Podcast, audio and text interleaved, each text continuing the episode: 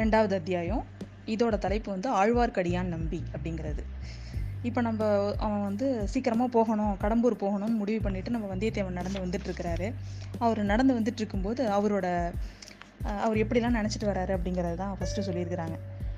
அவர் பார்த்தீங்கன்னா அவரோட மனசு முழுக்க சோழ நகர் எப்படி இருக்கும்? சோழ நகர் வந்து எல்லாம் ஏன்னா ரொம்ப பெருமை சோழ நகர் சோழ நாட்டை பற்றின பெருமை எல்லா இடத்துலையும் பரவி இருந்தது.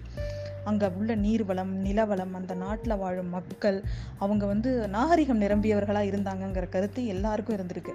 அதனால் அங்கே அந்த ஊர் எப்படி இருக்குங்கிற பார்க்குற ஆர்வம் இப்போ தான் ஃபஸ்ட்டு வரான் அவன். இந்த சோழ நாட்டுக்கு இப்போ தான் வரான் அதை பற்றின உள்ளுக்குள்ளே ஒரு எக்ஸைட்மெண்ட் இருக்குது அவனுக்கு நிறைய. அங்கே எத்தனை குளம் இருக்கும் எத்தனை வந்து ஓடை இருக்கும் அங்கே பார்க்குற காட்சி எப்படி இருக்கும் அங்கே பூக்கள் என்னென்ன பூக்கள்லாம் அங்கே இருக்கும் அங்கே உள்ள பெண்கள்லாம் எப்படி இருப்பாங்க? இந்த மாதிரி பல விதமான எக்ஸைட்மெண்ட்டோட வந்துட்டுருக்கான் அவனுக்கு அப்படி அவனுக்கே தெரியுது. இவ்வளோ ஏன் நமக்கு எக்ஸைட் ஆகுது? இந்த ஊருக்கு என் இன்னும் அவன் சோழ நாட்டை வரலை. என்னென்னா தொண்டை நாடு. நான் வீரநாராயணன் ஏரின்னு சொன்னேன் இல்லையா? அது வந்து தொண்டை நாடை சேர்ந்தது. இன்னும் அவன் சோழ நாட்டுக்குள்ளே என்ட்ரி ஆகலை. வந்துட்டுருக்கான் அந்த சோழ நாட்டோட அப்போ இருக்கிற அப்போ வந்து தலைநகராக இருந்தது பழையாறை அப்படிங்கிற ஒரு ஊர். அந்த இதுக்கு முன்னாடி வந்து உறையூர் திருச்சி பழையாறை சாரி பூம்புகார் இங்கெல்லாம் தான் தலைநகராக ஆட்சி செஞ்சுருக்காங்க. பழையாறை அப்படிங்கிறது வந்து நம்ம சுந்தர சோழர் ஆட்சி காலத்துக்கு அவங்க அப்பா ஆட்சி காலத்தில் அதுதான் வந்து தலைநகராக இருந்திருக்கு. சுந்தர சோழர் வந்து தஞ்சாவூரில் ஆட்சி செஞ்சுருக்காரு. அவங்க அப்பா காலம் வரைக்கும் பழையாறை நகர் தான் பெரிய நகரமாக இருந்திருக்கு. அங்கே உள்ள வீடுகள்லாம் எப்படி இருக்கும்?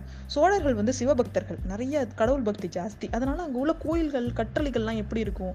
இவ்வளோ எக்ஸைட்மெண்ட் அவனுக்கு. அதை அப்படியே நினச்சிக்கிட்டே வந்துட்டு இருக்கான் அவன். ஆனாலும் அவனுக்கு உள்ளுக்குள்ளே ஒரு பயம். ஐயோ கரெக்ட் கண்டிப்பாக நம்ம நம்ம எதுக்காக வந்தோமோ அந்த வேலையை கரெக்டாக செஞ்சணும் இடையில எதுவும் தடை வந்துடக்கூடாது அப்படின்ற ஒரு பயமும் இருக்குது அவனுக்கு. மனசுக்குள்ளே. இது மாதிரியெல்லாம் நினச்சிக்கிட்டே அவன் வந்துட்டு இருக்கான் அவன் வரும்பொழுது பார்த்தீங்கன்னா அவன் ஃபஸ்ட்டு அவன் வந்து அதுலேருந்து கிராஸ் பண்ணி சாயங்காலத்துக்குள்ளே கடம்பூர் போயிடணும்னு வந்துட்டு இருக்கான் வர்றக்குள்ள ஃபஸ்ட்டு அவன் பார்க்கறது வந்து ஒரு பெரிய வீரநாராயண விண்ணகரம். அதாவது நம்ம பெருமாள் கோவிலெல்லாம் வந்து விண்ணகரம் அப்படின்னு தான் சொல்லுவாங்க. அந்த வீரநாராயணன் ஏரிக்காக ஏற்படுத்தப்பட்ட ஒரு கோவில் வந்து வீரநாராயணபுர விண்ணகரம். அந்த கோவிலுக்கு பக்கத்தில் அப்போ வந்து ஆடி திருமஞ்சன விழா நடந்துட்டுருக்கு. அந்த திருவிழாவும் சேர்ந்து இருக்கிறதுனால அந்த கோவிலை ஒட்டி பார்த்தீங்கன்னா நம்ம இப்போ இருக்கிற மாதிரி திருவிழாலாம் இருந்ததுக்குன்னா போட்டிருக்க மாதிரி அந்த காலத்துலையும் காலங்களையும் நிறைய கடை. பலாச்சுல விற்கிற கடை வாழைப்பழம் கரும்பு இந்த மாதிரி பல தின்பண்டங்கள்லாம் போட்டு விற்கிற கடை. பெண்களுக்காக கூந்தலில் வைக்கிற மலர்கள் வச்சிருக்கிற கடை. நிறைய வேடிக்கை வினோதங்கள் கிளி ஜோசியம் இந்த மாதிரி எல்லாமே அந்த இடத்துல நம்ம இப்போ இருக்கிற மாதிரியே ஒரு சூழ்நிலை அந்த கோவிலுக்கு பக்கத்துலேயும் இருக்குது அதெல்லாம் பார்த்துட்டு அவன் வேடிக்கை பார்த்துக்கிட்டே வந்துட்டு இருக்கான்.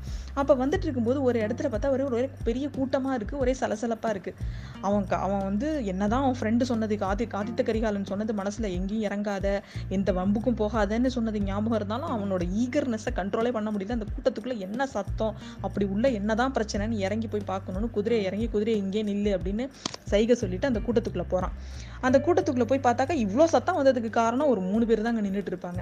மூணு பேர் ஒருத்தவர் பார்த்தா நல்லா முழுக்க சந்தனம் பூசி முன்னாடி குடுமி வச்சுக்கிட்டு கையில் ஒரு தடி வச்சுக்கிட்டு ஒருத்தர் அவர் பார்த்தாலே தெரியும். அவர் வந்து ஒரு வைஷ்ணவர்.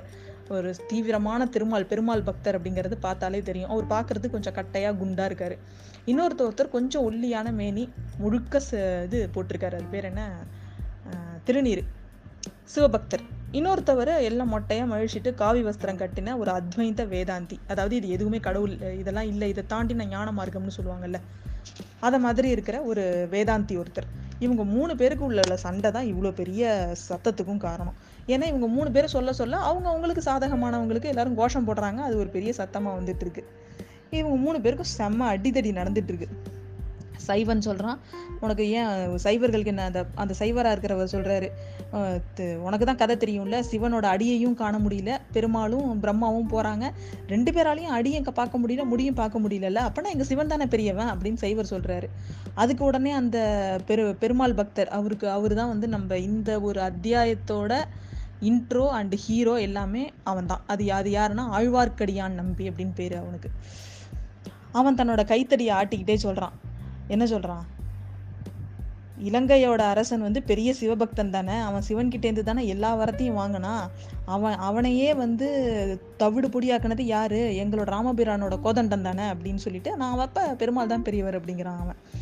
இதை இதை உடனே அடுத்தது அத்வைந்த வேதாந்தி சொல்கிறார் இங்கே பாருப்பா எல்லாமே ஒரு ஸ்டேஜ் வரைக்கும் தான் சிவன் வைஷ்ணு விஷ்ணுங்கிறதெல்லாம். அதுக்கு மேலே போச்சுன்னா எதுவுமே கிடையாது. ஞான மார்க்கம் அதுக்கு மேலே ஞா ஞானத்துக்கு மேலே ஞாசம்னு ஒன்று இருக்குது அப்படின்னு அவர் பாட்டுக்கு அவர் ஒரு லெக்சர் இந்த மூணு பேருக்கும் நடக்கிற பிரச்சனை தான் பயங்கர சண்டையாக நடந்துட்டுருக்கு இவங்க மூணு பேரையும் சண்டையை நிறுத்தணும்னு முடிவு பண்ணிட்டான். உடனே இவன் யாருமே நிறுத்த மாட்டேங்கிறாங்க. எல்லாரும் அதை தூண்டி தூண்டி விட்டுட்டு இருக்காங்க. அதனால நம்ம ஹீரோ என்ட்ரி ஆகி இங்கே பாருங்க நிறுத்துங்க. இப்போ எதுக்கு எல்லாரும் சண்டை போடுறீங்க?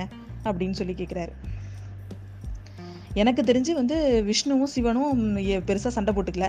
நீங்கள் எதுக்குங்க அவங்களுக்காக சண்டை போடுறீங்க? அப்படின்னு போயிட்டு நின்று கேட்குறான் உடனே அவங்க உடனே கேட்குறாங்க எப்படி உனக்கு எப்படி உனக்கு தெரியும்? என்னங்க எப்படி என்ன ப்ரூஃப் இருக்குது அதுக்கு? சிவனும் விஷ்ணுவும் ஒன்றுங்கிறதுக்கு என்ன ப்ரூஃப் அப்படின்னு கேட்குறான் கேட்குதுங்க அதுங்க எல்லாரும் அவங்க எல்லாம் மூணு பேர் சண்டை போட்டுட்டு இருக்கவங்க. உடனே அதுக்கு நம்ம இவரு வந்தியத்தேவன் சொல்கிறாரு ஆமாம் ஆதாரம் தானே? ஏதோ சொல்கிறேன் நேற்று சாயங்காலம் தான் வைகுண்டத்துக்கு போயிருந்தேன். அந்த நேரத்தில் பரமசிவனும் அங்கே வந்திருந்தாரு. ரெண்டு பேரும் ஒரே மாதிரியான ஆசனத்தில் தான் உட்காந்துருந்தாங்க அவங்களோட உயரம் கூட ஒன்றாவே இருந்தது. இருந்தாலும் வந்து நமக்கு சந்தேகம் வரக்கூடாதுன்னு சொல்லிட்டு என் கையாலே ரெண்டு பேருக்கும் முழம் போட்டேன். ரெண்டு பேர் உயரமும் ஒண்ணாதான் இருக்கு இருந்தது அப்படின்றாரு. உடனே எல்லாரும் கூட்டத்தினர்லாம் சிரிக்கிறாங்க. அவன் சொல்கிறத கேட்டுட்டு அப்போ வந்து ரெண்டு பேரும் என்கிட்ட ஒன்று சொல்லி அனுப்பிச்சாங்க. என்னன்னா அரியும் சிவனும் ஒன்று அறியாதவன் வாயில மண் அப்படின்னு இதை கொண்டு போய் அவங்க மேலே போடுன்னு கையில் வச்சிருந்த ஒரு புடி மண் எடுத்து அவங்க மேலே போடுறான். அதை கேட்ட உடனே எல்லா ஊர் மக்களும் சேர்ந்து அதேமாரி பண்ணுறாங்க அவங்களுக்குலாம் பயங்கர கடுப்பாயிட்டு மூணு பேருக்கும். இது இங்கே நடந்துட்டு இருக்கும்போதே பக்கத்தில் ஒரே சத்தம் கேட்குது அது என்ன அப்படின்னா நம்ம அங்கே நான் ஏரி ஓ ஏரிக்கரையில் பார்த்தோம்ல அந்த ஒரு குரூப் இப்போ இங்கே வந்துட்டாங்க. சூராதி சூரர் வீர பிரதாபர் மார பாண்டிய படையை வீறு கொண்டு தாக்கி வேரோடு அரித்த வெற்றிவேல் உடையார் யாரு? நம்ம பழுவேட்டரையர் வந்துட்டு இருக்கிறாரு நம்ம பழுவேட்டரையர் அப்பவே போர்ல நிறைய போர்ல ஈடுபட்டு பெரிய வீரர் அப்படின்னு சொன்னேன்ல இப்பயும் அவரு அவர் வந்து கிட்டத்தட்ட நம்ம சோழ மன்னனுக்கு ஈக்குவலண்டான ஒரு பவர்ல இருப்பார். இந்த கதை நடக்கிற காலகட்டங்கள்ல அவர் தான் தனாதிகாரி ஃபினான்ஸ் மினிஸ்டர் அவருக்கு வந்து எல்லா பவரும் கொடுத்துருந்தாங்க. அதாவது யார் யார்கிட்ட எவ்வளோ வந்து வரி வசூல் பண்ணணும் அப்படிங்கிறது ஃபுல்லாக அவரோட டெசிஷன் அதாவது இவர் இவர் போய் ராஜா கிட்ட கேட்கணும்னு அவசியம் கிடையாது. அவராகவே முடிவு பண்ணிக்கலாம். அந்த அளவுக்கு அவருக்கு அதிகாரம். அதாவது ராஜாவுக்கு ஈக்குவலண்ட்டான ஒரு அதிகாரத்தை இந்த பழுவேட்டரையர் குடும்பத்துக்கு கொடுத்துருக்காங்க. அவங்க அவர் வந்து ஒரு பெரிய யானை மேலே உட்காந்து அவர் பெரிய பழுவேட்டரையர் வந்துட்டு இருக்கிறாரு பின்னாடியே ஒரு பல்லாக்கு மூடின பல்லாக்கு. அந்த பல்லாக்கும் ஒன்று போது ரொம்ப அழகாக அலங்கரிக்கப்பட்ட ஒரு சிவிகை பல்லாக்குன்னு சொல்கிறாங்க அதுக்குள்ளே இருப்பது யாராக இருக்கும் அப்படின்னு சொல்லிட்டு இவனும் இப்படி பார்த்துட்டே இருக்கான். அந்த சிவி அவனை பார்த்துட்டே இருக்கும்போது இந்த சிவிகையோட திரை வந்து மீன் அந்த ஸ்க்ரீன் ஓப்பன் ஆகுது. அதில் ரொம்ப அழகான ஒரு கரம். அதுக்கு முகமும் அப்படி ஒரு பௌர்ணமி நிலவு மாதிரி ஒரு பொண்ணு. ஆனால் ஏனோ தெரியல அந்த பொண்ணை பார்க்கும்போது அவனுக்கு ஒரு சந்தோஷம் அந்த மாதிரிலாம் வரல. ஒரு ஒரு ஒரு ஒரு விதமான கலக்கம் தான் வருது அந்த பொண்ணை பார்க்கும்போது. ஏன்னா அவ்வளோ அழகு அந்த பொண்ணு.